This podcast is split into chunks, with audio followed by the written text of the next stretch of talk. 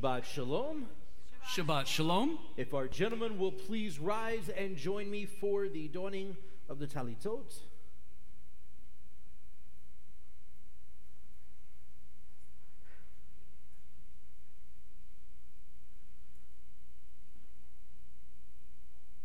Baruch Adonai, Eloheinu melech haolam, asher lehitatef b'atzitzit. Blessed are you, O Lord our God, King of the universe, who has sanctified us with your commandments and commanded us to wrap ourselves in tzitzit. Amen. We want to welcome everyone this morning to Congregation Maim Chaim, the Eastern Shores Messianic Synagogue. For those that are joining us online, we welcome you as well. We pray that whether you're in house or joining us online, that this service uh, is powerful in your life, that you will experience the presence of the living God of all creation uh, here today. And we pray that as we gather today in worship, whether it's in person or at home or wherever else you may be, that we will do so with the Kavanah, the heart's intention of approaching the throne of our Father and experiencing His love and His embrace. Amen. I want to encourage you today as we worship, whether it's with our liturgy, because here in uh, our service and in Jewish tradition, worship is liturgy right? So we do have music and everything added to our service. We have all of these different facets of worship, but worship starts at the very beginning as we begin the Ma Tovu all the way through the service. We approach it with the heart of worship, understanding that our liturgical service, very much, many of these prayers were prayers that were actually said by Yeshua and his disciples on the regular in their lives in the first century, and even before that, some of them were said as well, constantly and regularly. And so we recognize this as not just Jewish worship, but as a means for us as followers of Messiah to be able to emulate Yeshua, walking in his footsteps in worship and in faith. Amen. So I want to encourage you today to, to wholeheartedly approach the throne of God in worship, whether it be with the liturgy, the music, the Torah service, whatever else it is. And with that said, I want to go ahead and invite uh, Diane up, who will be leading our liturgy this morning. As she makes her way up to open the service with the Ma Tovu, I just want to say a quick word of prayer as we dive in. Abba Father of mercies, we worship you, Lord. We thank you that uh, we are, in fact, able to approach your throne. We thank you that you have given us, through the blood atonement of Messiah Yeshua, and the presence of your Ruach HaKodesh, your Holy Spirit in our lives, you have given us that ability to be able to come before your throne room. We thank you, Lord, that that middle curtain of partition has been torn in two, and that all can approach you and come and meet with you face to face. Lord, I pray that as we enter into worship today, that you will move mightily in our midst, that your power and presence will be here, that we will humbly uh, set aside everything going on in our day to day lives to focus upon you, hearing you, meeting you, and experiencing you in this place.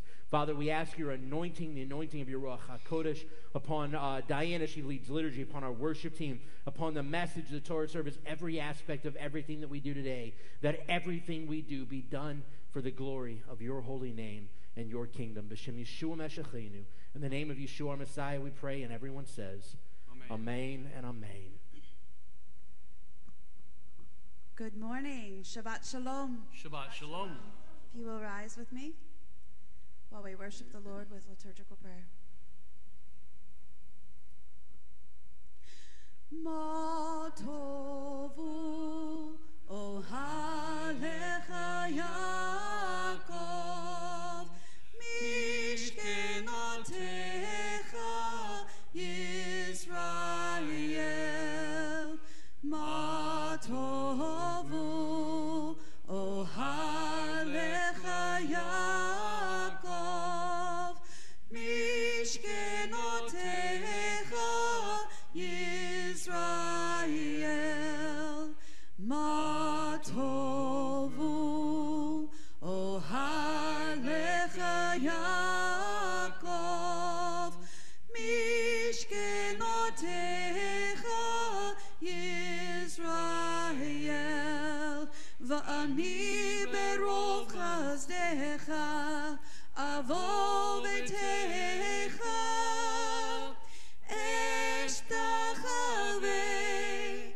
אל היכל קדשך ביראתך.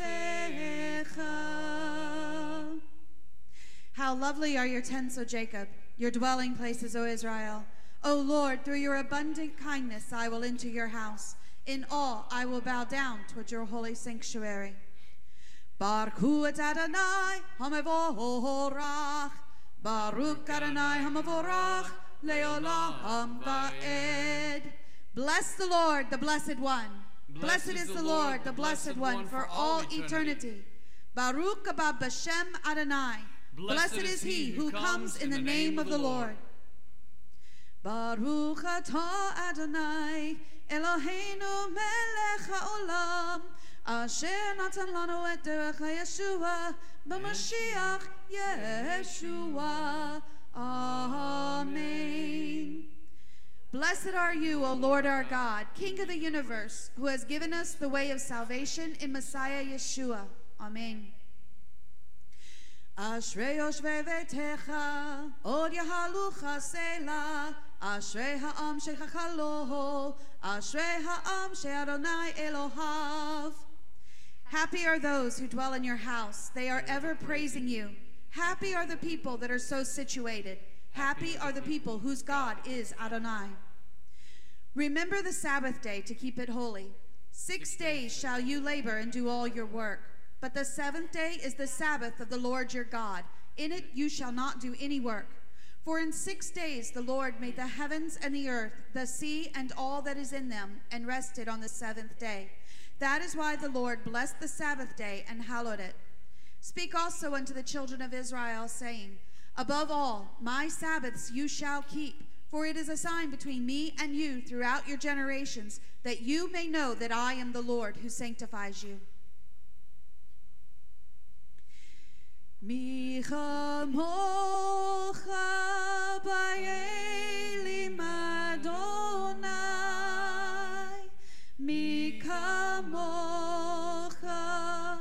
Nedar bakodesh Nohora tahilot O sefere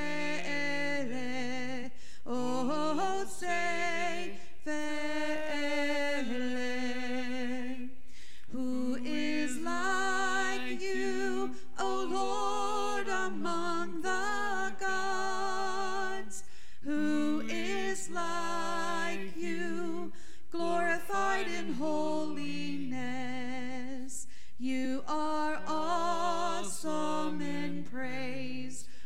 working wonders, O Lord. Who is like you, O Lord? If you all will turn around and face east. Shema Yisrael, Adonai Eloheinu, Adonai Echad, Baruch Shem Kevod, Malchuto, Leolam Vayed. Hear, O Israel, the Lord is our God, the Lord is one. Blessed is the name of his glorious kingdom for all eternity. But the Pharisees, when they heard that Yeshua had silenced the Sadducees, gathered together in one place, and testing him, one of them, a lawyer, asked,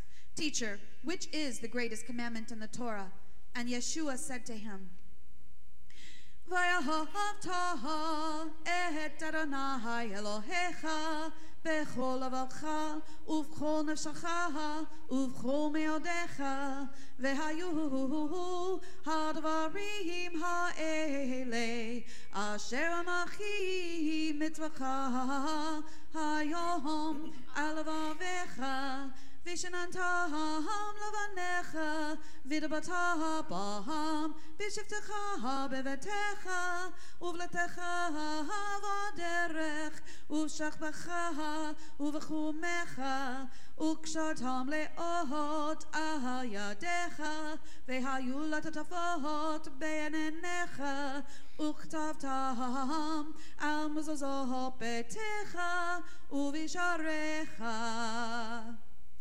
And you shall love the Lord your God with all your heart, with all your soul, and with all your might. And have these words which I command you this day be upon your heart. And you shall teach them diligently to your children, and speak of them when you sit in your house, when you walk by the way, when you retire, and when you arise. And you shall bind them for a sign upon your hand, and let them be frontlets between your eyes. And you shall write them on the doorposts of your house and upon your gates. This is the first and greatest commandment, and the second is like it.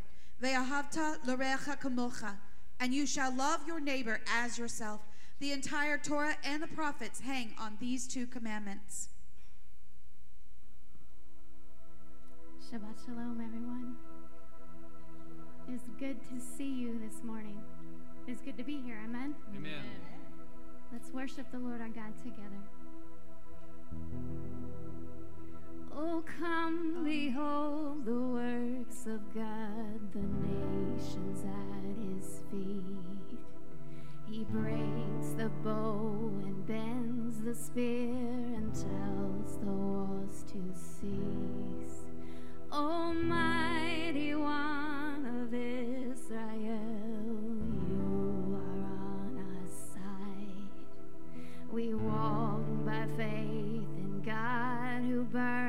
burns the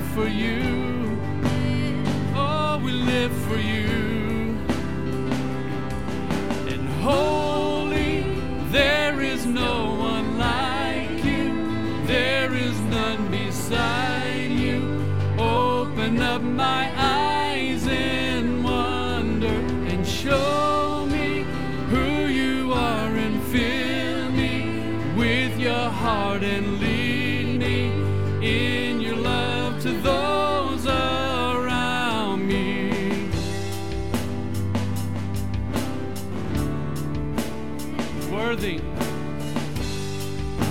worthy of every song we could ever sing,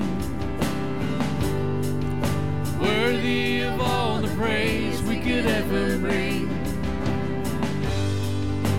worthy of every breath we could ever breathe. We live for you.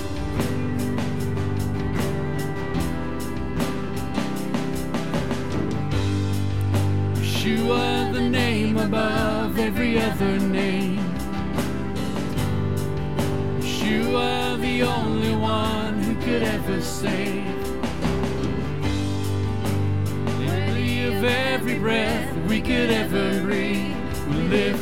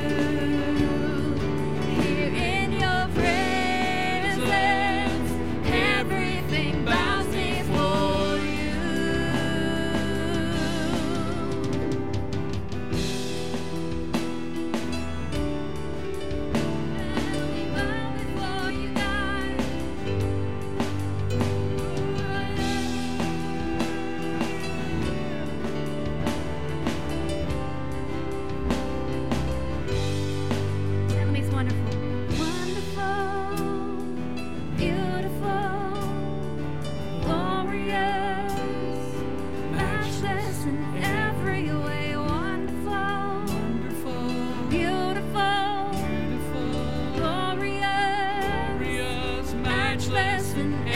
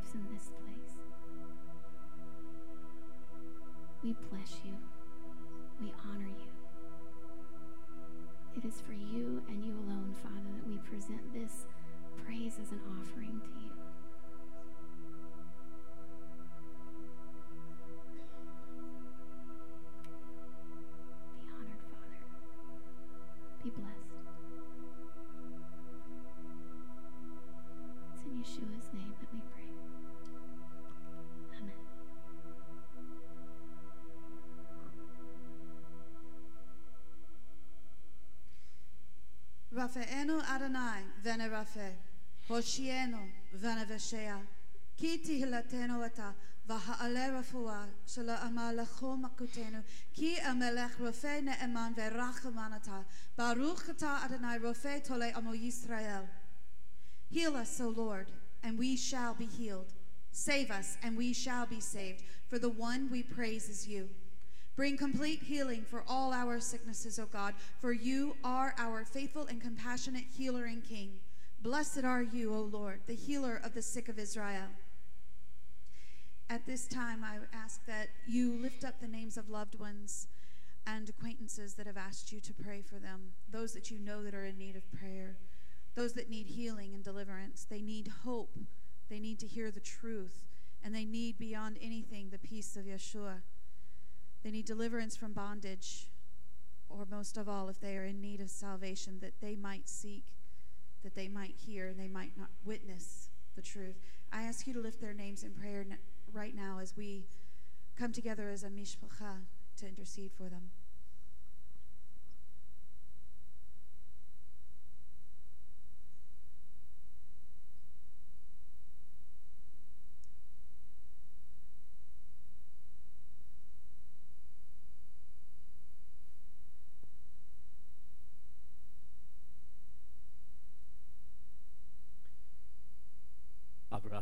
Father of mercies. We thank you, Lord, that we can approach your throne and beseech you on behalf of those that we know who are in need of healing. Father, we pray right now, Bishop Yeshua Meshachenu, in the name of Yeshua our Messiah and by the blood of the Lamb for a complete and perfect healing and restoration over every name that has been lifted before you today. Father, we know that you are a God who heals, that you are a God who restores. We know that you are a God who is active in our lives, hears our prayers, and meets our needs. So, Father, we pray right now that you will touch each and every one of these lives with your mighty hand. Lord, we thank you for uh, the work of restoration that you've already begun in Lynn uh, and his shoulder. We thank you that he's able to be on the worship team today for the first time in quite a while. Father, we ask you to move mightily and powerfully in uh, uh, Holly's life. Uh, Blake and Holly, as Holly just had her appendix removed in an emergency surgery due to rupture. Father, we ask that you will continue to bring complete and perfect healing there, that she will be able to be free from the hospital soon and be able to go home to relax and finish healing and, and uh, becoming whole again at home. Father, we ask you to continue to move in Elizabeth's life and uh, her brother-in-law Tommy's life after the incident with the, the, the tree hitting him the other day. Father, we ask in each and every one of these cases and any of the countless we may be uh, letting slip our minds today, that you will move mightily and powerfully today. In the name of Yeshua, our Messiah, we pray. Amen. If y'all will please rise as we continue to worship the Lord with liturgical prayer. Avinu Shabashamayim Yitkadesh Yitkadesh Shimcha Tavo Malchutka Ya'aseh Retzoncha Kevashamayim Kain Baharetz Our Father in heaven, sanctified by your name, your kingdom come, your will be done on earth as it is in heaven. Give us this day our daily bread, and forgive us our debts as we also have forgiven our debtors. And lead us not into temptation, but deliver us from the evil one. For yours is the kingdom, and the power, and the glory forever. Amen. Open my lips, O Lord, and my mouth will declare your praises. Baruch atah Adonai Eloheinu ve'Elohe Avoteinu Elohe Avraham Elohe Yitzchak Elohe Yaakov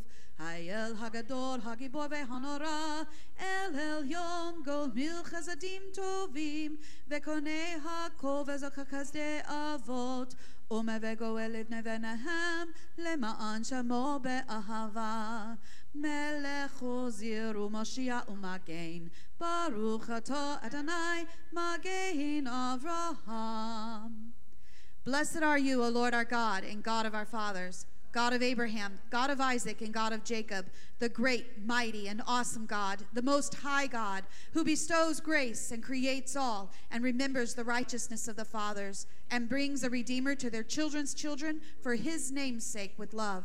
O King, Helper, Savior, and Shield, blessed are you, O Lord, the shield of Abraham. אתה גיבור לעולם אדוני, מחיי מתים אתה רב להושיע. מחכל חיים בחסד, מחיי מתים ברחמים רבים, סומך נופלים ורופא חולים, ומתיר אסורים. ומקיים אמונתו לשני עפר. מי כמוך בעל גברות ומידו מלך. מלך ממית ומחיה ומצמיח ישוע ונאמן אתה להחיות מתים ברוך אתה אדוני מחיי המתים You, O Lord, are mighty forever. You raise the dead. You are mighty to save. You sustain the living with grace, resurrect the dead with abundant mercy, uphold the falling, heal the sick, set free those in bondage, and keep faith with those that sleep in the dust. Who is like you, master of mighty deeds, and who can compare to you, O King, who causes death and restores life and makes salvation sprout? And you are faithful to resurrect the dead. Blessed are you, O Lord, who resurrects the dead. They were crying out to one another. Kadosh, Kadosh, Kadosh, Adonai Tzavaot, Melok haaretz kevodo, Baruch kevod Adonai mimkamo. Kadosh, Kadosh,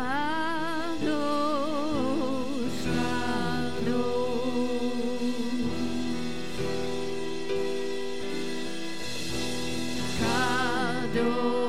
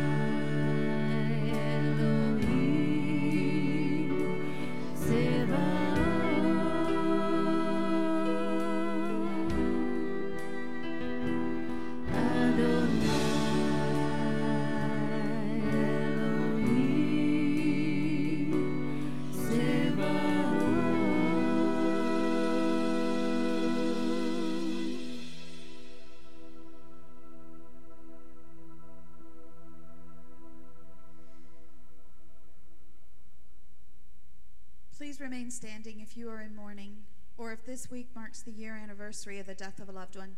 Please join me in singing the Mourner's Kaddish.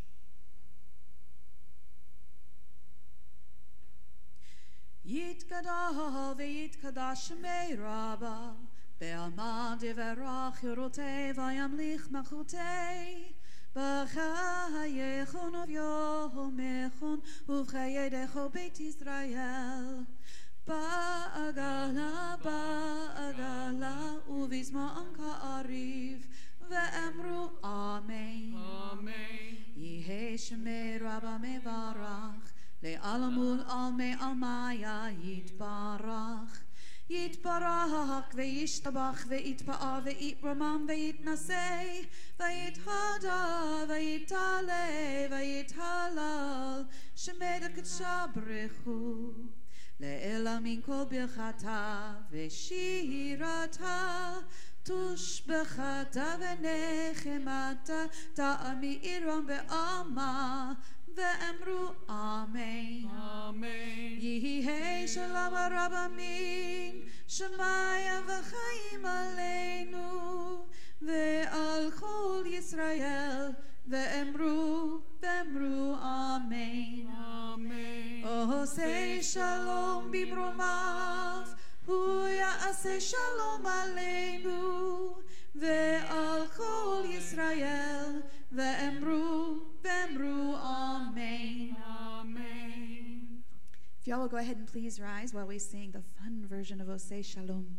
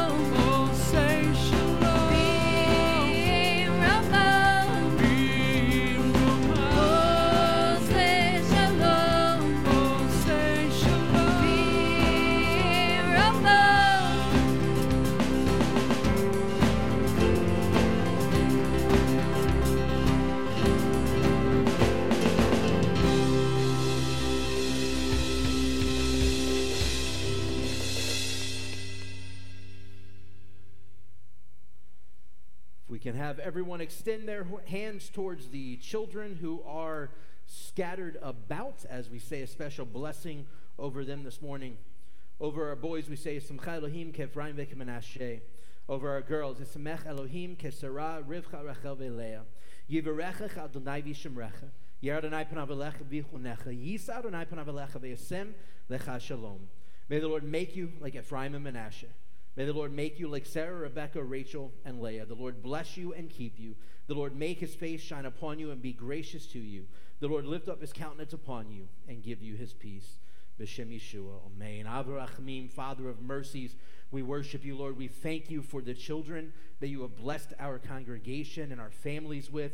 Father, we thank you for their, uh, their passion to learn more about you and the desire to uh, grow in you. Lord, I pray that you will encourage us as parents and as members and, uh, and participants in the community here at Congregation Mayim Chaim to walk fav- uh, faithfully and fervently in the image of Messiah before our children, that they will see an example of what it looks like to, uh, to emulate the life of Messiah and to walk faithfully in your salvation. Lord, I pray that they will continue to grow in you, that they will continue to dig deeper into your word and relationship with you. And Lord, that they will grow into every bit of what you have promised and prophesied over each and every one of their lives that they are to be and called by you to be. Meshachenu. In the name of Yeshua, our Messiah, we pray. And everyone says, Amen. And if you are not already, please rise as we prepare to open the ark and remove the Torah for the Torah service. And Philip, if you would come to carry the Torah this morning.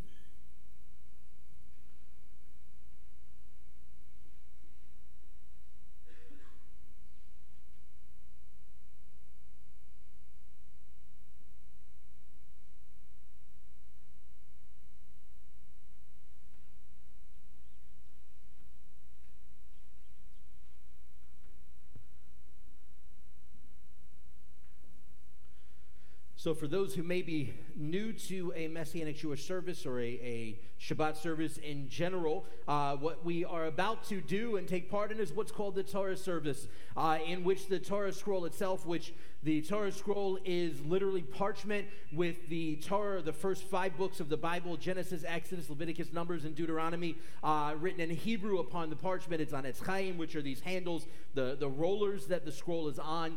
And you'll see it processed around the sanctuary in a moment. And there's a lot of beautiful imagery that goes into the Torah service. And here at Congregation Maim Chaim, as a Messianic Jewish synagogue, one of our primary focuses and everything is that if we're going to do something, our desire is not to do it because it's Jewish, but to do it because it's Messiah centrally focused right? And so, as we look at many, many, many of the traditions that have developed within Judaism uh, over the last four plus thousand years, almost every single one of them point to Yeshua in some way or another, and the Torah service is no different.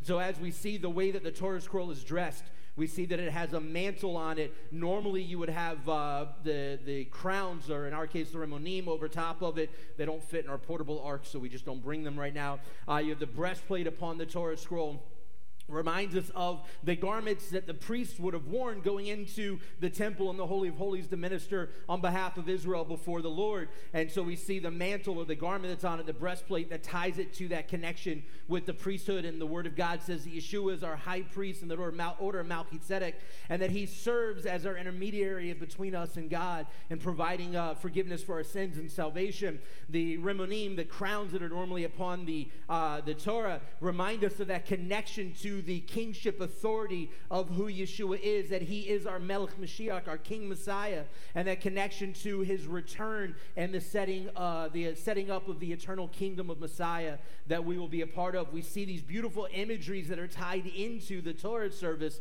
that every Jewish community the world over is taking part in, but our eyes just have not been opened to the truth of who Yeshua is, and that every ounce of this points directly to him.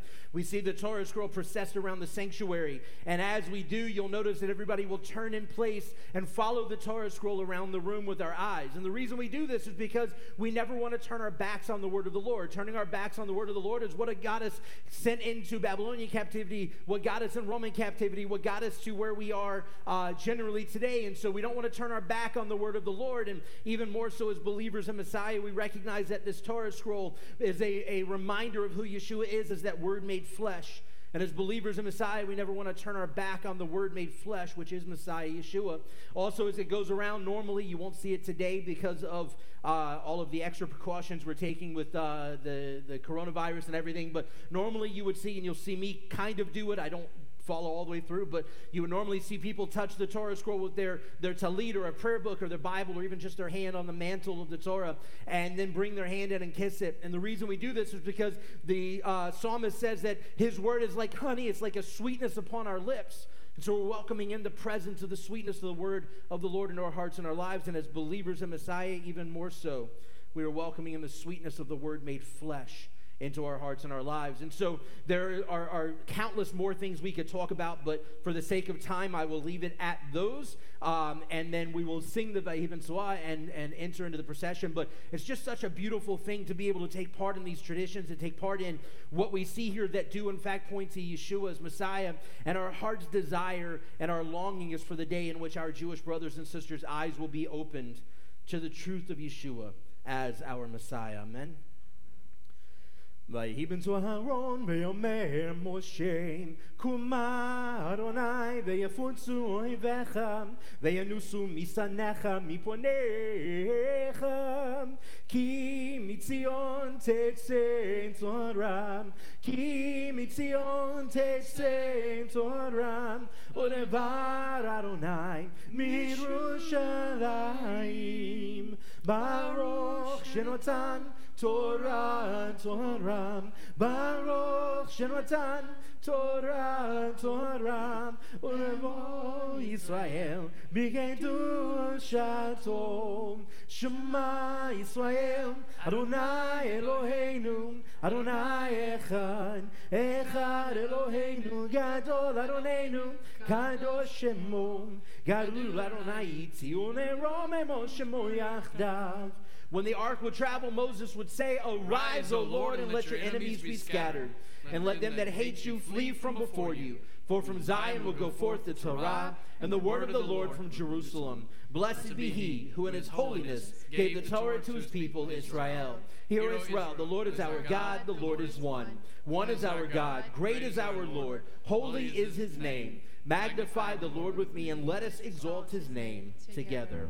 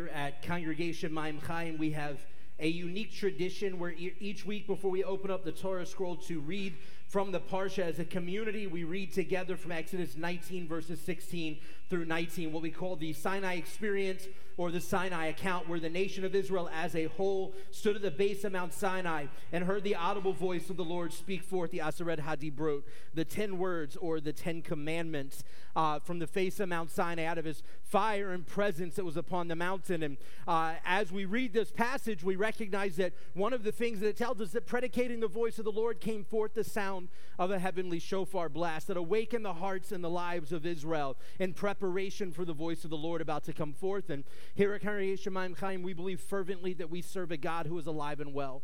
We believe that we serve a God who speaks to us as much today as he ever has in the history of creation, and that one of the primary ways that he speaks to us is through his word. So we believe that each and every time we open up the word of God, we should be expecting to hear the audible voice of God speak forth from his word into our hearts and our lives. And so as we prepare to uh, listen for his voice in the Parsha each week, we read this passage to remind ourselves of what our forefathers experienced at Sinai, and then we blast the shofar to awaken our hearts and our souls to the voice of the Lord about to come forth from his word. Amen. You'll join with me in English. In the morning of the third day, there was thundering and lightning, a thick cloud on the mountain, and the blast of an exceedingly loud shofar. All the people in the camp trembled. Then Moses brought the people out of the camp to meet God, and they stood at the lowest part of the mountain. Now, the entire Mount Sinai was in smoke because Adonai had descended upon it in fire. The smoke ascended like the smoke of a furnace. The whole mountain quaked greatly. When the sound of the shofar grew louder and louder, Moses spoke, and God answered him with a thunderous sound.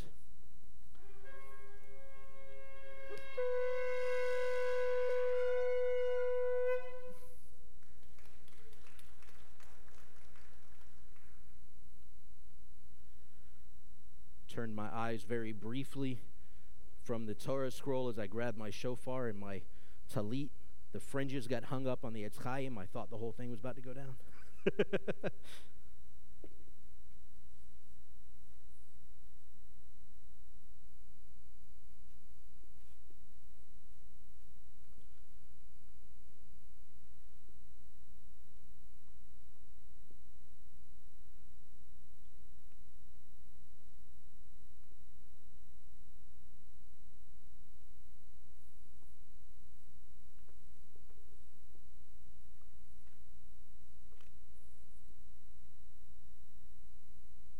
Baruch Adonai Hamvorach. Baruch Adonai leolam voed. Baruch Adonai leolam voed. Baruch Adonai Eloheinu melech olam asher baruch b'mikol ha'amim ve'natan lo et torato Baruch Adonai notein ha'torah. Amen. Bless the Lord, the Blessed One. Blessed are you, O Lord our God, King of the universe, who has chosen us from all peoples and given us his Torah. Blessed are you, O Lord, giver of the Torah. Amen. This week we read Parsha Lech Lecha from Genesis 12, 1 through 17, 27. In Hebrew we read, Ve'omer Adonai el Avram lech lecha me'artzecha umi moladecha umi beit avicha el haaretz asher arecha. Then Adonai said to Abram, Get going out from your land and from your relatives and from your father's house to the land that I will show you. My heart's desire is to make you into a great nation, to bless you, to make your name great so that you may be a blessing. My desire is to bless those who bless you, uh, but whoever curses you, I will curse, and in you all the families of the earth will be blessed. So Abram went just as Adonai had spoken to him. Also, Lot went with him. Now, Abram was 75 years old when he departed from Haran. Abram took Sarai, his wife, and Lot, his nephew, and all their possessions that they had acquired, and the people that they acquired in Haran, and they left to go to the land of Canaan. And they entered the land of Canaan. Abram uh, passed through the land as far as the place of Shechem, as far as Moreh's big tree. The Canaanites were in the land then. Then Adonai appeared to Abram and said, I will give you this land to your seed.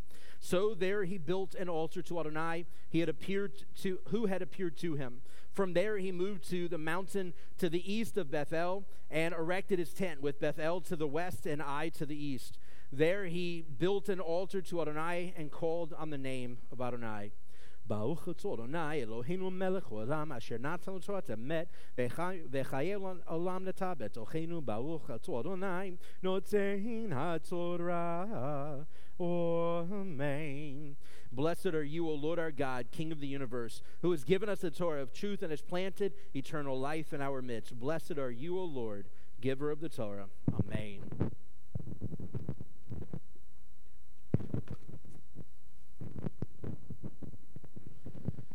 וזאת התורה ששם משה לפני בני ישראל, על פי אדוני ביד משה. This is the Torah that Moses placed before the sons of Israel at the command of Adonai by the hand of Moses. Amen. Just for the record, it's way easier doing that from the giant bema stand at the synagogue than it is from this little table.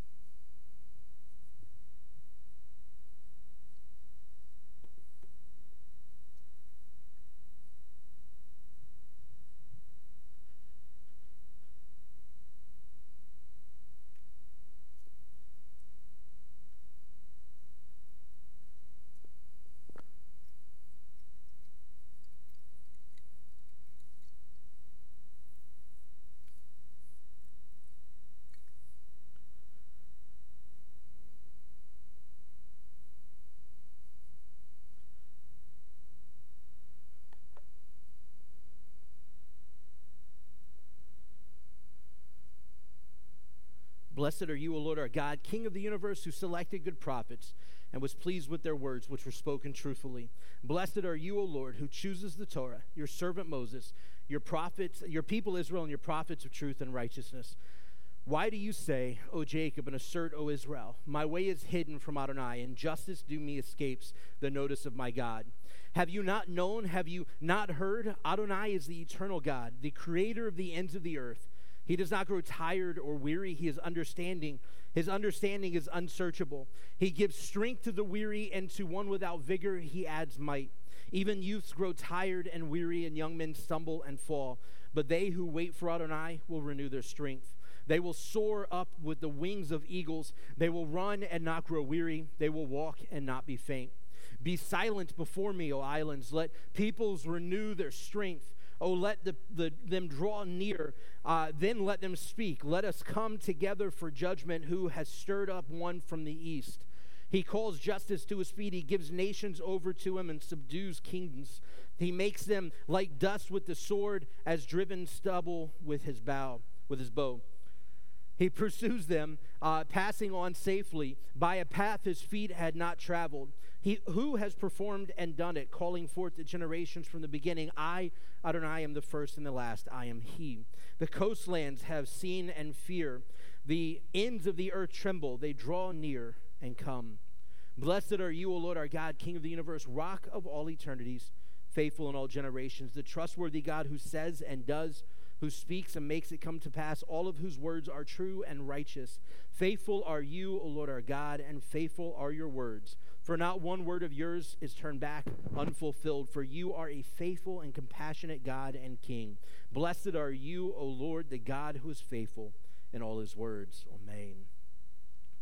Blessed are you, O Lord, our God, King of the universe, who has given us Messiah Yeshua and the commandments of the new covenant. Blessed are you, O Lord, giver of the new covenant. Amen. Then the Kohen Gadol said, Are these things so? Stephen declared, Brothers and fathers, listen. The God of glory appeared to our father Abraham when he was in Mesopotamia, before he lived in Haran. He said to him, Leave your country and your relatives and come here to the land that I will show you. Then he left the land of the Chaldeans and settled in Haran. From there, after his father died, God moved him to his land where you now live. He gave him no inheritance and it, not even a foothold. Yet he promised to give it to him as a possession to him and to his descendants after him, even though he had no child. But God spoke in this way that his descendants would be foreigners in a land belonging to others, and they would enslave uh, and mistreat them for 400 years. But I will judge the nations they serve uh, as slaves, God said, and afterward they shall come out and serve me in this place. Then God gave Abraham the covenant of circumcision. So he became the father of Isaac and circumcised him on the eighth day. And so Isaac with Jacob, and Jacob with the 12 patriarchs. Blessed are you, O Lord our God, King of the universe, who has given us the word of truth and has planted life everlasting in our midst. Blessed are you, O Lord, giver of the new covenant. Amen. If you'll please rise as we prepare to return the Torah back to the ark.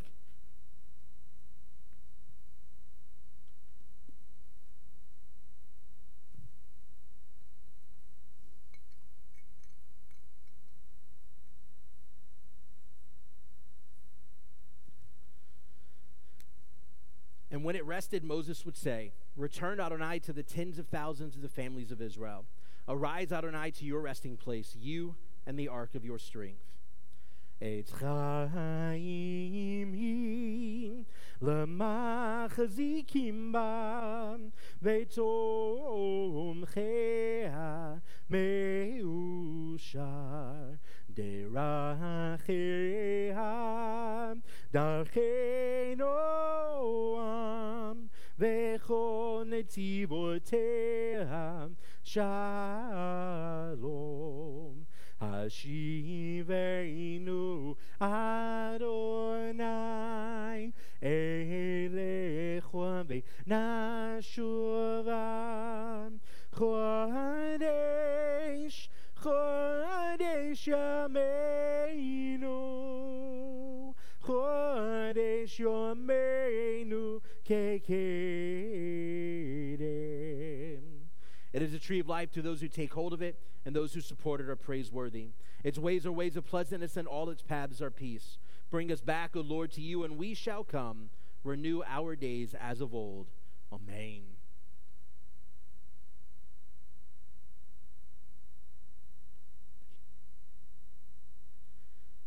May be seated.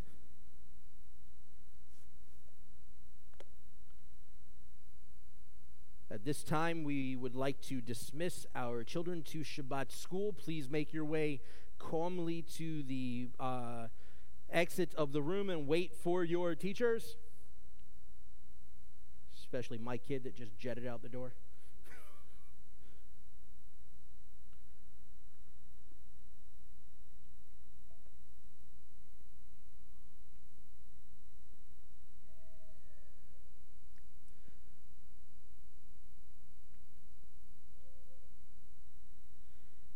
All right, now to talk about tzedakah, or tithes and offerings. How many of you remember your first bike? Was it a banana seat bike? Did it have tassels hanging from the handlebars?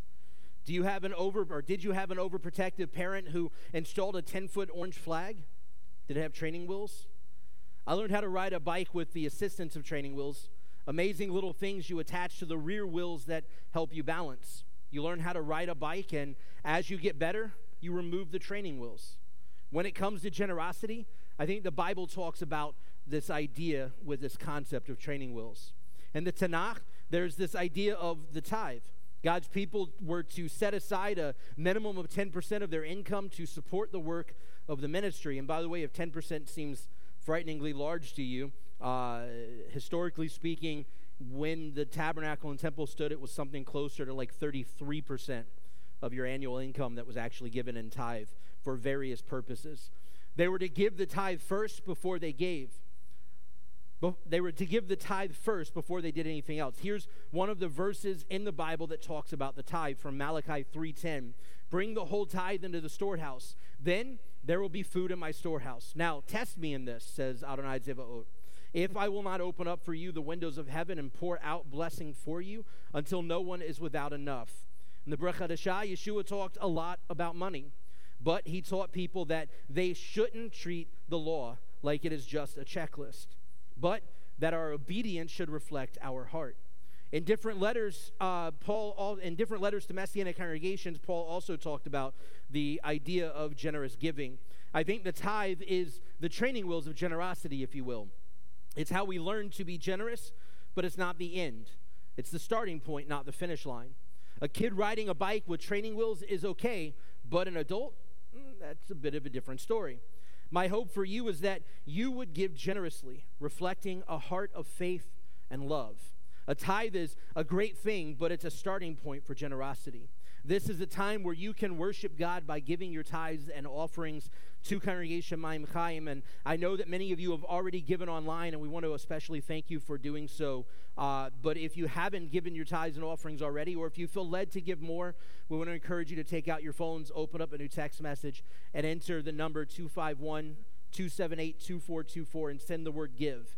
Then follow the prompting to give via text, or you can give online through our website at shalomeasternshore.com forward slash donate, or you can give with the envelopes and tzedakah box that is located in the back of the sanctuary.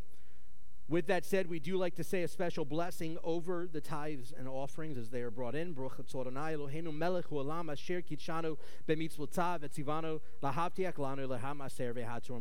are you, O Lord our God, King of the universe, who commanded us and made promises to us concerning the tithe and the offering. Avraham, Father of mercies, I ask that as we prepare to uh, give faithfully to you, that you will encourage us, that you will uplift us, that you will give us a, uh, a, a better understanding, a better depth of knowledge on what it means to be generous in your kingdom. Father, I pray that as the offerings and tithe come in, that you will give our leadership uh, ex- a, a, a, exceptional wisdom and stewardship and how to, to best handle the resources that you bring in to best affect the needs of this congregation, as well as to impact the greater body Messiah and the world around us that you've placed us in. Father, I thank you that you have given us opportunity to bless you in return with how much you have, with what you have given us, and knowing that you will faithfully continue to meet our needs, even if we think that smallest amount is hard to give. We know that you will meet our needs beyond it. Father, I thank you that you have called us to faithfully give to you, not because there's something to gain in it, not because it's a get rich quick scheme, but Father, just solely out of faithfulness out of everything you have done for us, us returning back to you from what you have given us. B'Shem Yeshua. In the name of Yeshua our Messiah, we pray, and everyone says, Amen and Amen. And in a moment, we're going to let everybody take a couple of minutes to wander about, say Shabbat Shalom, refill your coffee, hit the restrooms if need be. Whatever it is, you've got about five minutes for that. But we also want to encourage you, if you've not given and you want to give physically here in house, the tzedakah box and envelopes are in the back by the entry. Please go ahead and take this time as an opportunity to do so. Uh, and then as you hear that, that music, the countdown begin to wind down, please make your way back to your seats so that you do not miss out on the announcements and the message today.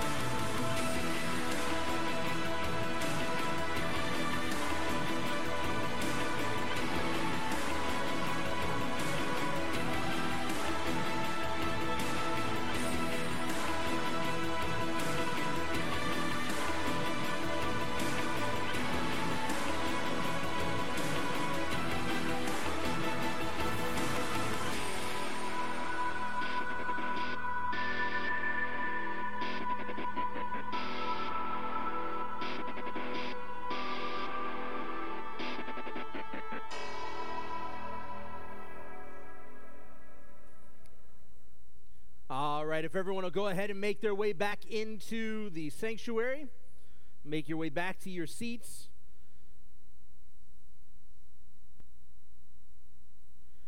We normally have a nice little video for our announcements, but Danielle and I were out of town this week uh, for our anniversary, and so I didn't make it this week.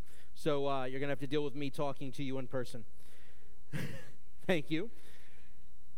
All right. Shabbat Shalom Mishpacha, and welcome to Congregation Mayim Chaim, the Eastern Shores Messianic Synagogue. And again, thank you for worshiping with us this Shabbat. We especially want to thank all of our first time visitors for joining us today and encourage you to please take a moment and fill out a visitor card and leave it behind with us so we can keep you up to date with everything happening at CMC. And if you're here for the first time and you have not received a visitor packet yet, please raise your hand so that we can make sure that one lands in it rapidly.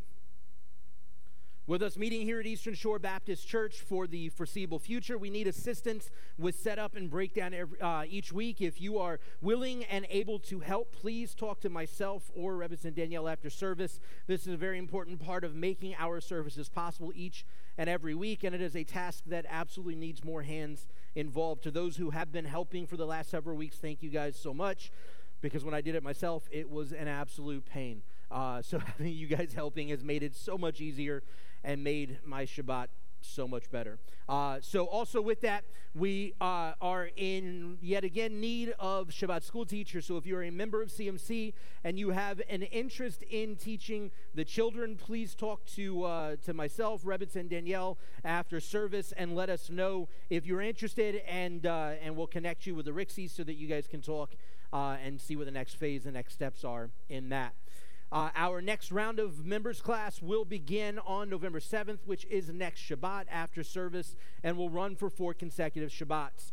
Uh, if you are interested in taking the members class, please talk to Danielle after service so you can sign up. This just makes it a little easier for me to have expectations on uh, what we're looking for in the membership class, how many people are going to be here, uh, how much uh, materials and such to print out for the classes that I need that, uh, and things like that. So please let Danielle know in advance if you are planning to be a part of the next round of members class. Um, and if you are just curious about more information of our congregation, this is a great place to start. Um, there's a lot more info than just kind of who we are and what we do, but this is a great place to kind of learn more and dig in. Plus, if you go ahead and get it out the way now, when you have been here long enough to become a member, you've already gone through the class and, and it's a little easier on you then. So, Teens, young adults, uh, we want to encourage you to please join us next Saturday, November 7th at 6 p.m. for our next youth group meeting. We are uh, excited to continue uh, to get together with you guys and to make our way through the viewing uh, and in depth discussion of The Chosen. And hopefully, in the very near future, season two will be available. So, if everything pans out right, we're hoping to be able to roll straight from one into season two. Um, while we are unable to meet at CMC, we will instead be gathering at my house. So please uh, talk to me or Danielle, or you can talk to Philip and Holly afterward, after service, if you have any questions or need directions to get there. Uh, Torah on Tap will resume on Sunday, November 8th at 4 p.m. Gentlemen, this is for you. We look forward to gathering together again with the gentlemen of CMC for Torah on Tap for opportunities to build each other up, fellowship, further uh, relationships, and grow together as the men of the congregation. So please join us on November 8th, Sunday, November 8th, for uh, Torah on Tap. Uh, Bible study will resume this Tuesday evening, November 3rd at 7 p.m. We can't wait to jump back into Paul's pastoral letters with you uh, very, very, very soon. Until we are able to be back in our building, Bible study will be migrating to online only and will be live streamed from my house through all of our normal avenues. Um, this isn't really the way we want to do it. I mean, we, we live stream it anyways, so that's we're not changing that any, but I really like the in-person connection, being able to talk to you guys, answer questions and such. So, uh, but we're, we're going to have to, for the time being, do it uh, live stream only just because there's, you know, we, we really have nowhere to do it. So, so we will uh, look for you online. Again, Tuesday night, 7 p.m. You can find us on our Facebook page. You can find us on uh, our Boxcast channel. You can find us on our website. Uh, after the event, you can find us on YouTube as well. The recording gets exported out there Uh, also, Hanukkah is right around the corner, and we will be hosting our annual public menorah lighting on Thursday, December 17th at 6:30 p.m. at Daphne City Hall. Uh, this is the eighth night of Hanukkah, so we will have a full menorah lit, and it will be an awesome opportunity for us to share the light of Messiah with the uh, community around us. Please begin to spread the word now, and please let Danielle know if you are willing to help serve on our team for the menorah lighting this year. That includes setup, breakdown, serving, etc. Our congregational Hanukkah party will be on Saturday evening, December 12th at 6:30 p.m. We will let you know exactly where we will be holding the Hanukkah party very soon, but go ahead and put the party down uh, in your calendar so that you do not miss out. We do ask you to continue to pray for Congregation Mayim Chaim as we navigate our way through the restoration process of the synagogue from the damage from Hurricane Sally left behind. We have a long road ahead of us, but God has been amazingly faithful, not only in providing awesome contractors, but also with many in the Messianic Jewish movement who have come alongside us in support during this time. Even more so, He has shown great favor in providing us with amazing relationships in the body of Messiah all over the area. One such relationship has afforded us this amazing home away from home in the chapel here at Eastern Shore Baptist Church. For all other announcements and to keep up to date with CMC, please visit shalomeasternshore.com and our social media regularly. And as always, please feel free to contact us at info at shalomeasternshore.com if you have any questions.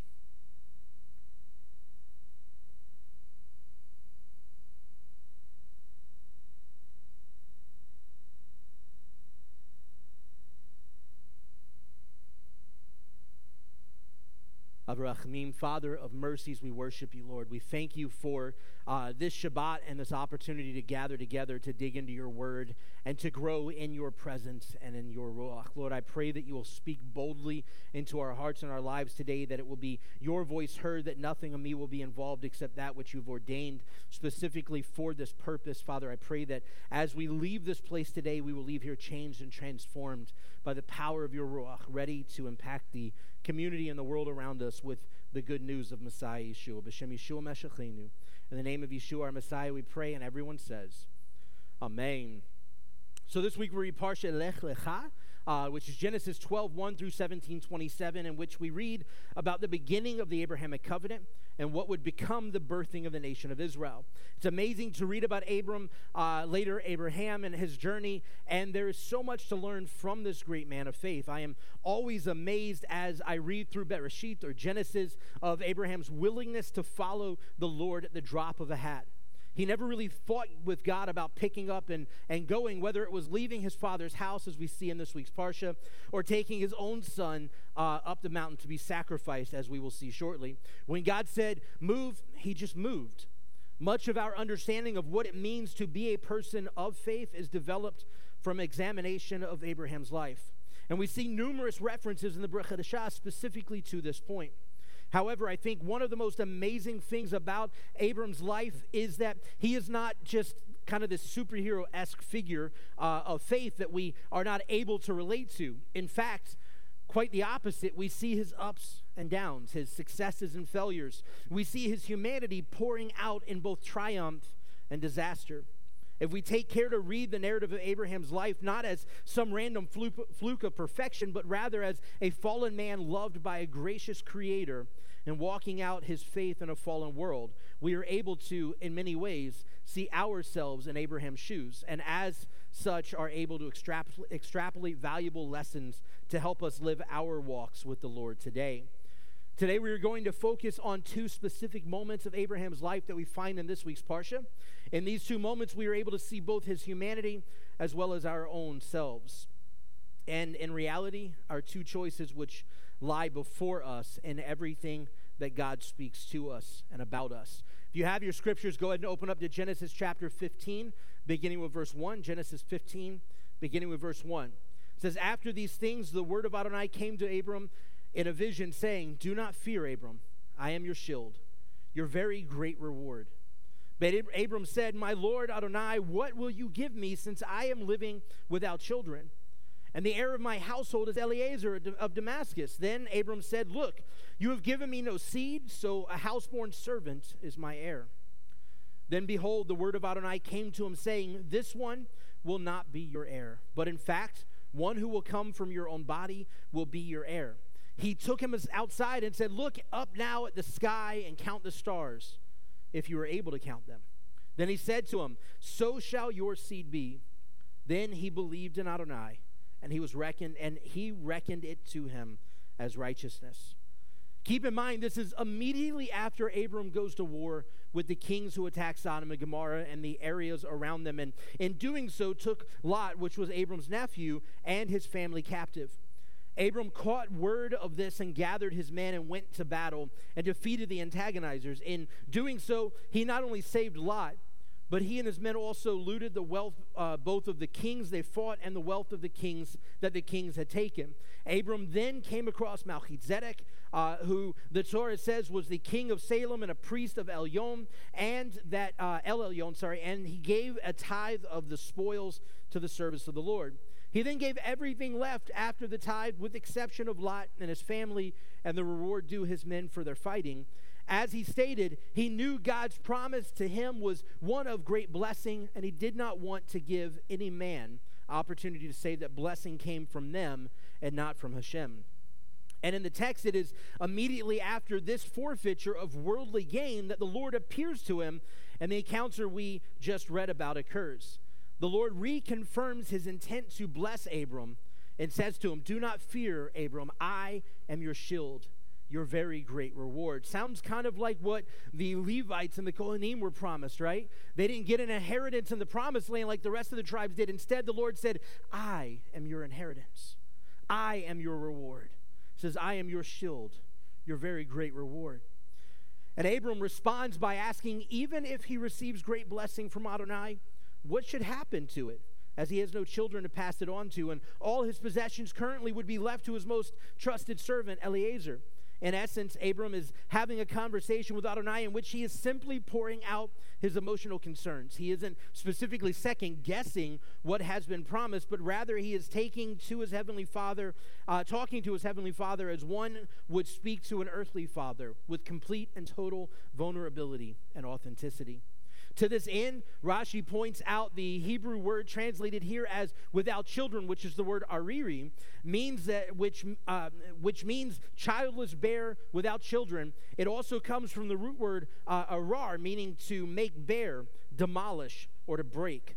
Abram was saying that without a future to pass on God's blessing, to what good would being blessed, uh, to what good would being blessed be, as he would still be broken and sorrowful.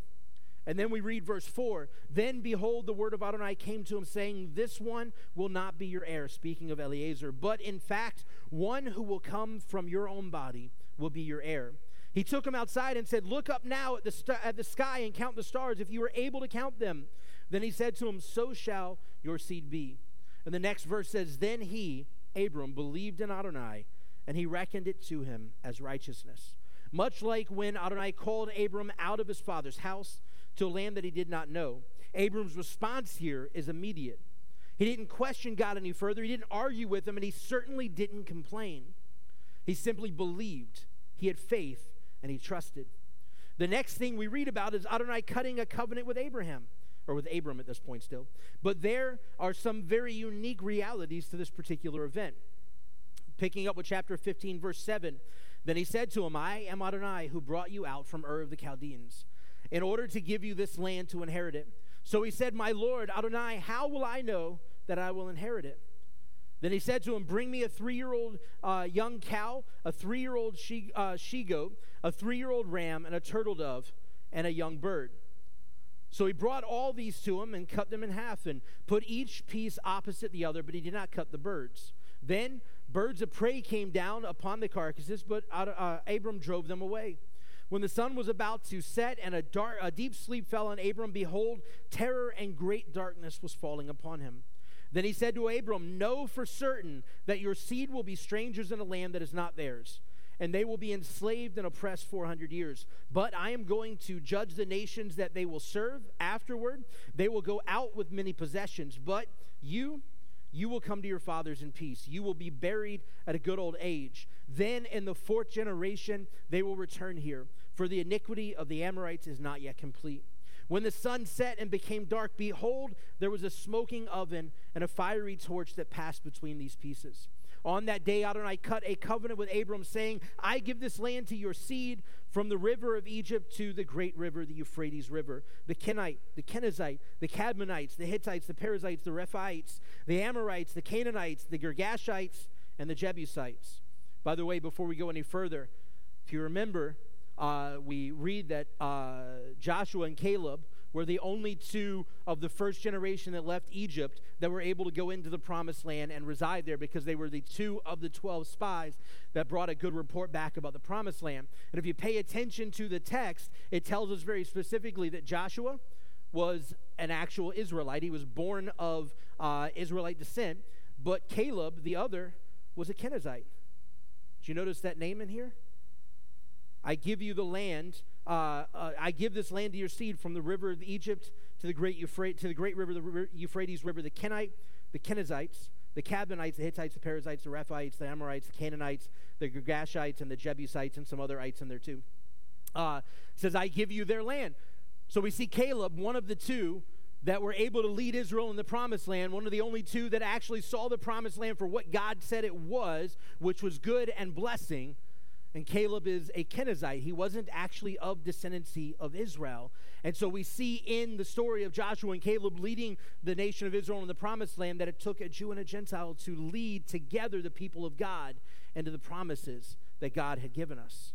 The covenant between the pieces was an ancient Near East, uh, ancient Near Eastern method of cutting a deal, of making a covenant. Typically, the less powerful party was to walk between the cut pieces, indicating that one's fate would be that of the cut pieces were he to violate the terms of the covenant. In Abram's vision, however, it is not Abram who would be the weaker of the parties who walks between the pieces. It is the flaming torch, the symbol of God's presence. This is to show that God is, blind, is binding or covenanting himself to Abram, Israel, and the Jewish people.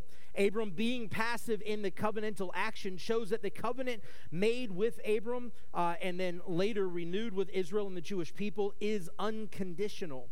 Even the Hebrew word for the the word, even the Hebrew word for covenant, which is berit, is connected to this type of ancient ceremony. Now, as a brief aside, in regards to the 400 years of enslavement and oppression, Rashi teaches the 400 years after the after uh, the 400 years referred to the period from the birth of Isaac in roughly the year 2048 on the Hebrew uh, counting, 1713 BCE, to uh, Exodus from Egypt in 2448 on the Hebrew counting, during which time Abraham's descendants were strangers in a land that is not theirs they actually sojourn in Egypt. Uh, the actual sojourn in Egypt was about 210 years, of which the final 86 were a time uh, when the children of Israel were enslaved and afflicted.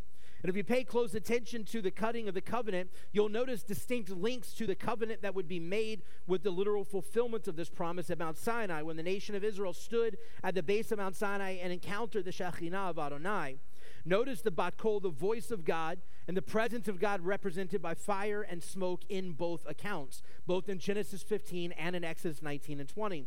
At Mount Sinai, Adonai was not only making a covenant with Israel, but also reiterating his covenant made previously with Avinu Abraham, with our father Abraham. Abram responded to Adonai's promise in pure faith and trust, as seen in Genesis 15 5 through 6. He took him outside and said, Look up now at the sky and count the stars, if you are able to count them. Then he said uh, to him, So shall your seed be. Then he believed in Adonai, and he reckoned it to him as righteousness. In return for Abram's faith, it was not only counted to him as righteousness, but also provided fertile ground for the Lord to make an unconditional and eternal covenant with Abraham and Abraham's descendants. And that covenant was of the blessing that would come not only to Abraham and his descendants, but through Abraham and his descendants to the entirety of the world through Messiah Yeshua. We go forward to Genesis chapter 17, verse 1. When Abram was 99 years old, Adonai appeared to him and he said to him, I am El Shaddai, continually walk before me, and you will be blameless. My heart's desire is to make my covenant between me and you, and then I will multiply you exceedingly much. Abram fell on his face, and God spoke with him, saying, For my part, because my covenant is with you, you will be the father of a multitude of nations. No longer will your name be Abram, which is uh, uh, glory. Ma- uh, I'm lost in glorified Father, exalted Father. There we go. I lost it for a second there. Exalted Father, but your name will be Abraham because I make you the father of a multitude of nations. Yes, I will make you exceedingly faithful, and I will make you into nations, and kings will come forth from you. Yes, I will establish my covenant between me and you and your seed after you throughout their generations for an everlasting covenant, in order to be your God and your seed's God after you. I will give to you and to your seed after you the land where you are an outsider, the whole land of Canaan as an everlasting possession, and I will be their God. God also said to Abraham, As for you, my covenant you must keep you and your seed after you throughout their generations. This is my covenant that you must make between me and you and your seed after you. All your males must be circumcised. You must be circumcised in the flesh of your foreskin, and this will become a sign of the covenant between me and you. Skipping to verse 15, God also said to Abraham, As for Sarai, your wife, you shall not be uh, you shall not call her by the name Sarai rather Sarah is her name and I will bless her, and moreover, I will give you a son from her. I will bless her, and she will give rise to nations. Kings of the peoples will come from her. Then Abraham fell on his face and laughed, and said to his heart, Will a son be born to a hundred year old man? Or will Sarah, who is 90 years old, give birth? So Abraham said to God, If only Ishmael might live before you. Keep in mind, this encounter is after the fiasco with Hagar and Ishmael, in which Abraham and Sarah decided to take matters into their own hands because they didn't feel God was acting quick enough. So Sarah talked to Abraham, eh, or talked to Abraham into marrying Hagar, his servant, and having a child with her, and maybe that could be the seed of which Adonai was speaking. And as we've all learned at one point in our faith walks or another, and if we're honest, probably numerous times, whenever we try to do God's job for Him, it always blows up in our face, right? So, after that whole fiasco, God is once again reiterating his promise to Abraham and making sure Abraham understands that this seed, this promised seed, is through Sarah and no one else. And just as with the covenant made with Abraham in Genesis 15, which we spoke about a moment ago, the reiteration of the covenant is to be sealed with blood. But there are two major differences here. First is the name change. Avram to Abraham, from exalted father to father of many nations. So now, not only does Abraham have the spoken covenant of Adonai, but he also has the covenant and a constant reminder because his name now invokes the covenant promise that God has made to him. The second is the means of the blood covenant. In Genesis 15, Abraham was a passive participant in the cutting of the covenant, whereas now in Genesis 17, he is an active participant in the covenant.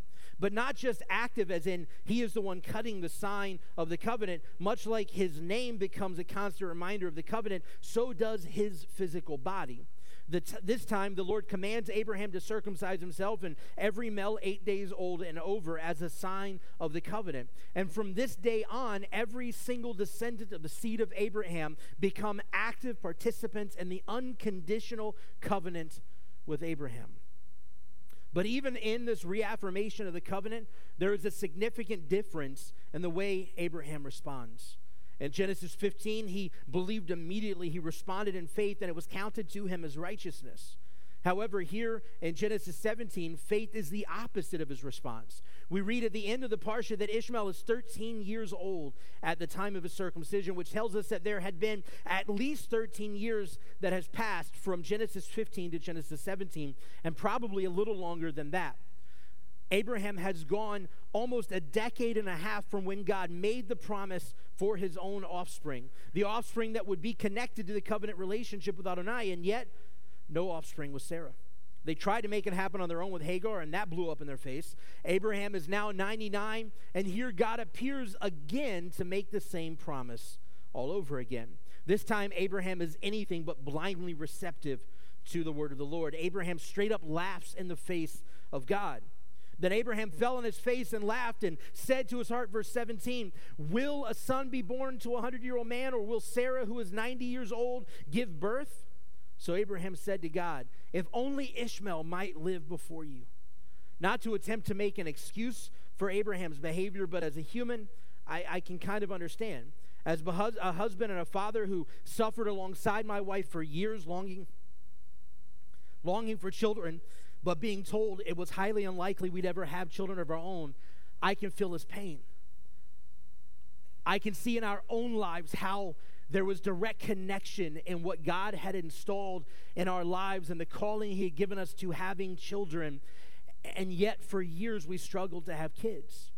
And we tried everything. We went to the world's foremost, uh, uh, uh, foremost doctor in dealing with infertility, uh, particularly dealing with the, the, the specific condition that Danielle has. And he looks at her and says, and again, this is the literally the world's foremost doctor in this area. There's nobody else in the world considered better than him.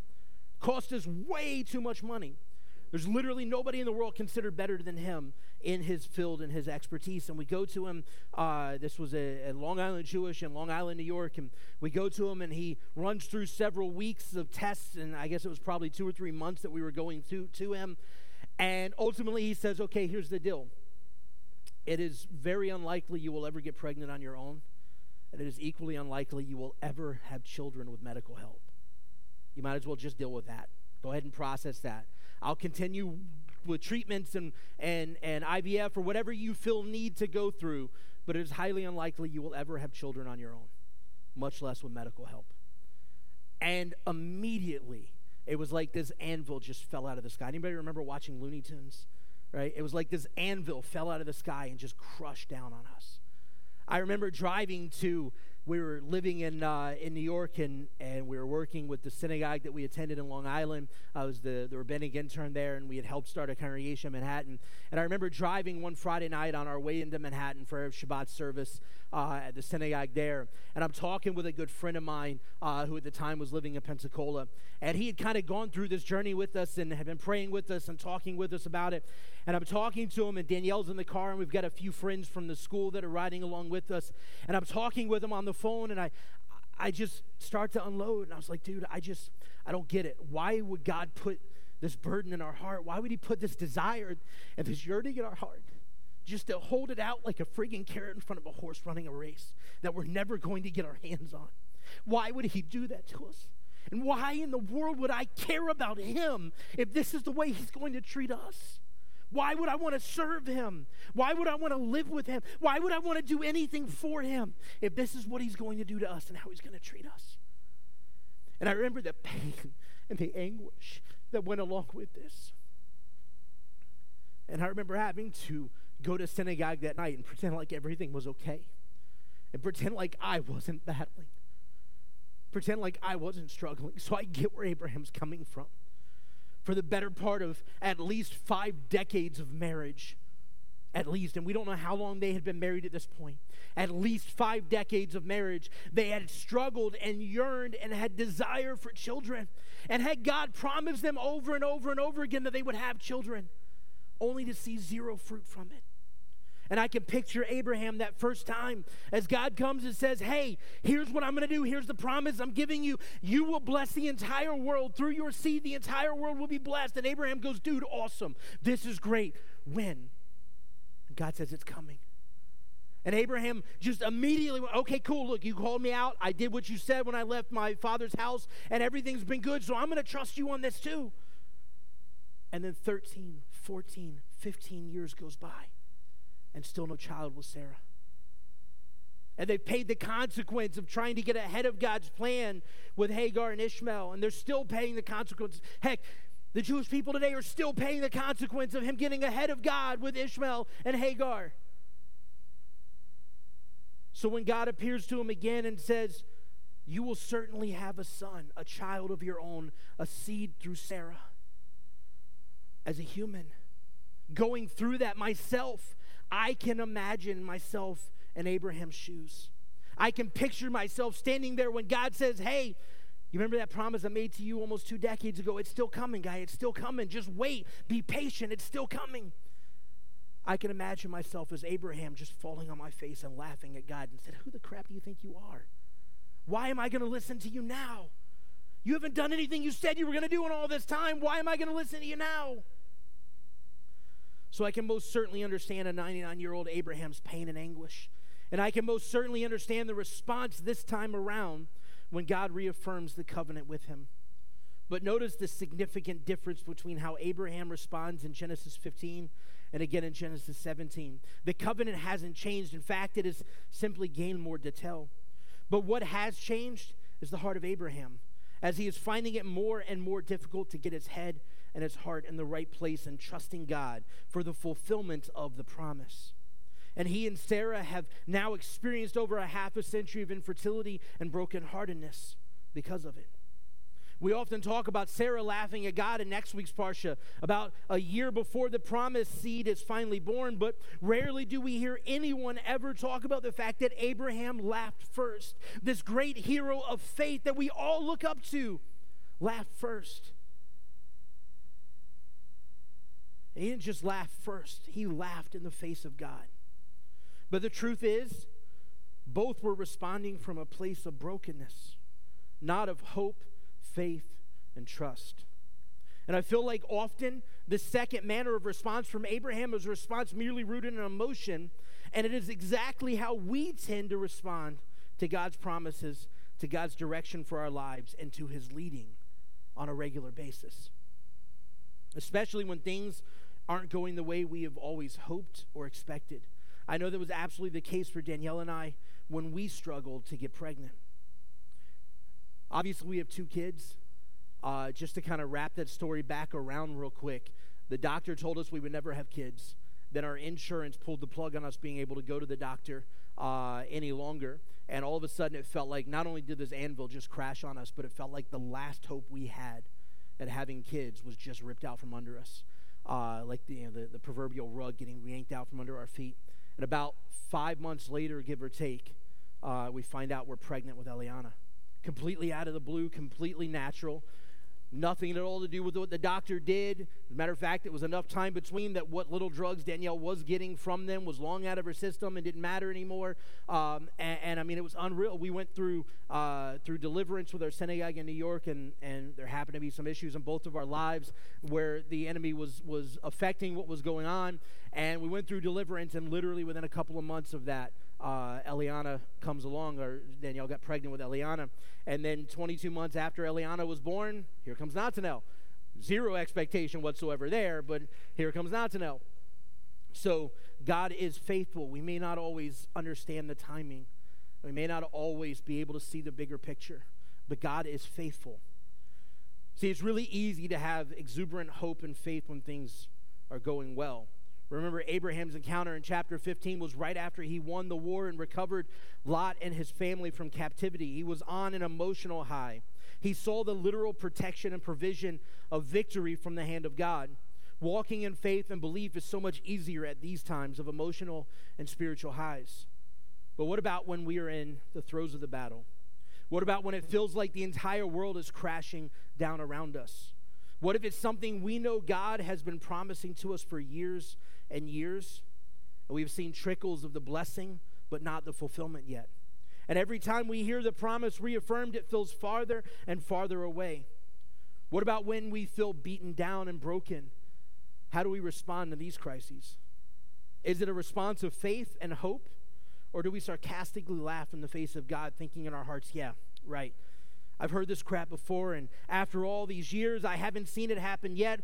Why should I believe you now? And let's not fool ourselves. We've all been there, and some of us may even be going through this at this very moment in our lives.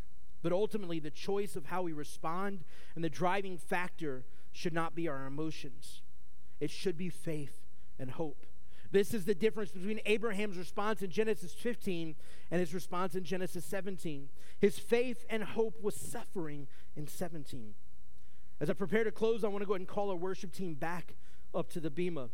And as they make their way back up, Hebrews 11, 1 through 2 says, Now faith is the substance of things hoped for, the evidence of realities not seen.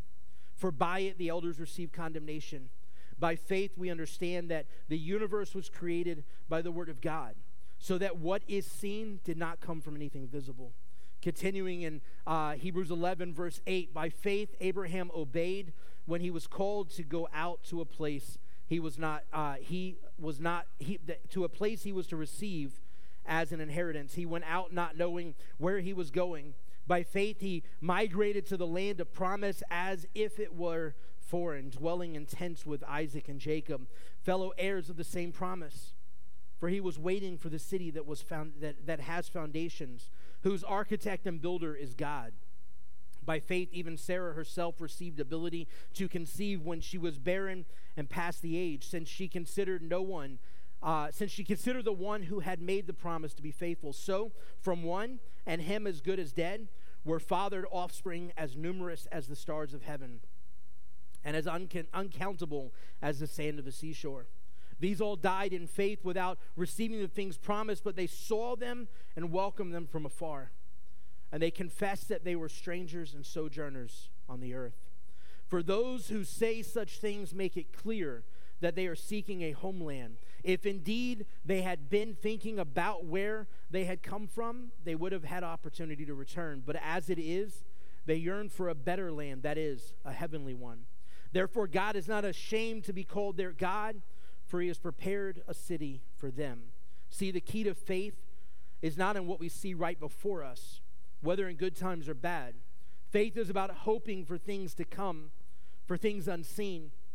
And here's a little reality check. If we can't have faith in God for the things promised here and now that we've not yet seen fulfillment of, do we really have faith and hope in the reality of what awaits us in the Olam Haba, the world to come? How much greater is the reality of the salvation we've experienced in Messiah Yeshua and the freedom from the grip of the enemy in our lives than we've experienced that, uh, that we've experienced than in the pains and sorrows we might be experiencing and awaiting its fulfillment. Did God's faithfulness to Abraham change between Genesis 15 and 17? Not at all. And that is obvious in the foundation upon which the promises and covenant were based upon. And even more so, the promise wasn't just in the birth of a son through Sarah, who we know now as Isaac, but in the greater seed of Abraham that would usher in salvation for the entire world. The true meaning of Genesis 12, uh, of the promise of Genesis 12, verse 2 My heart's desire is to make you into a great nation, to bless you, to make your name great so that you may be a blessing. My desire is to bless those who bless you, but whoever curses you, I will curse. And in all the families of the earth, in you, all the families of the earth will be blessed. In closing, I want to encourage you no matter what you're currently facing, whether the highs or lows of life, the emotional or spiritual roller coasters, the promise fulfillment delayed, the despair and depression, or whatever else, we serve a God far greater than any of these, and his promises never return void. If he can fulfill his promise to Abraham at 100 and Sarah at 90, then he can and will fulfill his promise in your life too, if we are faithful.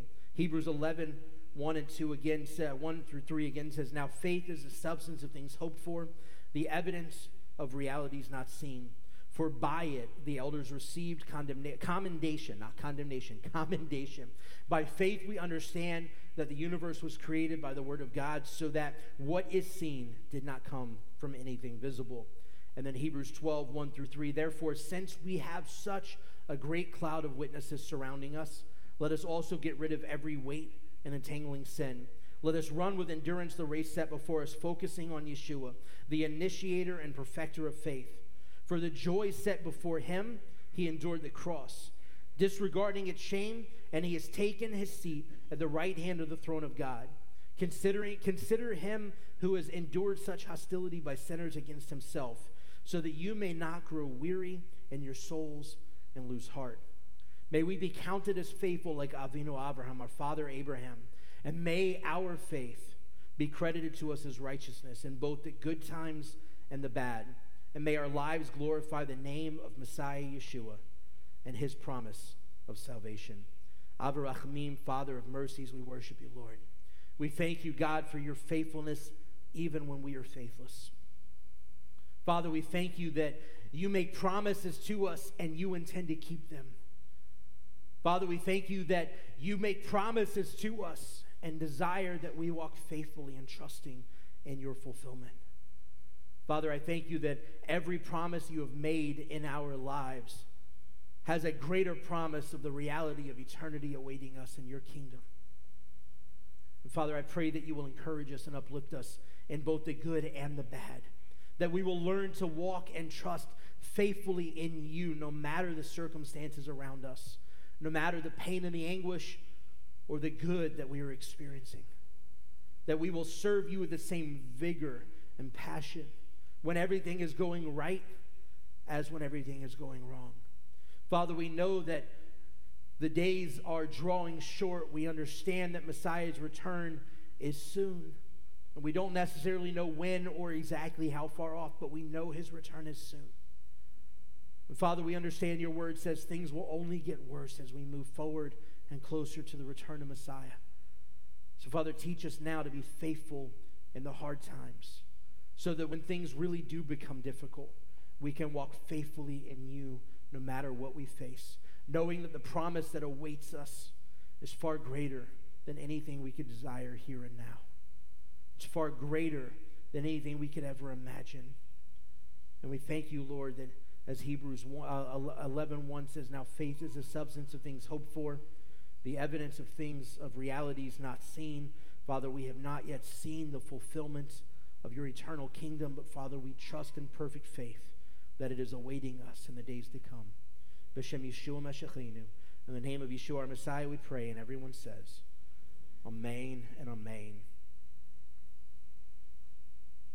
If you're joining us online in just a moment, we are going to say the Birkat Kohanim, the priestly blessing, and then round out our service, a little bit of worship. Uh, I want to thank you for joining with us this Shabbat. I pray that our service uh, has been a blessing to you, and we hope that you will join us again next week. Uh, even better so here in person, but at least online. If you'll please rise for the Birkat Kohanim, the priestly blessing. Yivarechacha Adonai v'shmerecha Yardanai p'na v'lecha v'chunecha Yisei Adonai p'na v'lecha V'yisem lecha shalom